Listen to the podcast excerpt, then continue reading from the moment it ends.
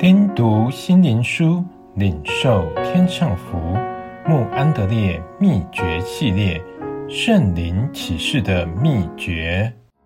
第十五日，保罗启示基督在心中。神乐意将他儿子启示在我心里。加拉太书一章十五、十六节。在我们学习敬拜基督时，就发现我们的思想可分成五点：一、道成肉身的基督；二、钉十字架的基督；三、尊荣的基督；四、内住的基督；五、荣耀再来的基督。假如首先是一粒种子，其次种在土中，然后长成薯片的样式，最后结成圣灵的果子。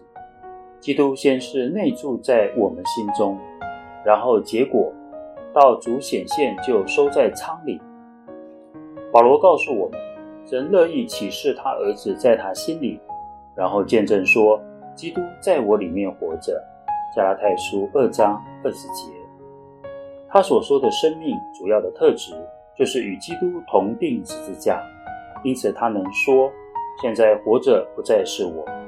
即在基督里致死老我，就如十字架是基督生命的特点，在宝座中被杀的羔羊。所以，基督在保罗里塑造一个与他牺牲的主不可分离的生命。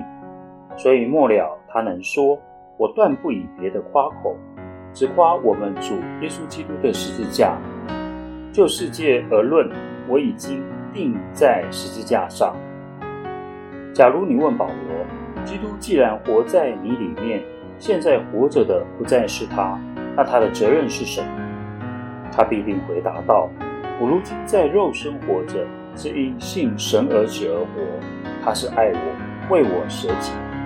他的生命时刻联系着这位爱他、为他完全牺牲，并要求他一生任何时间做一个顺服的门徒。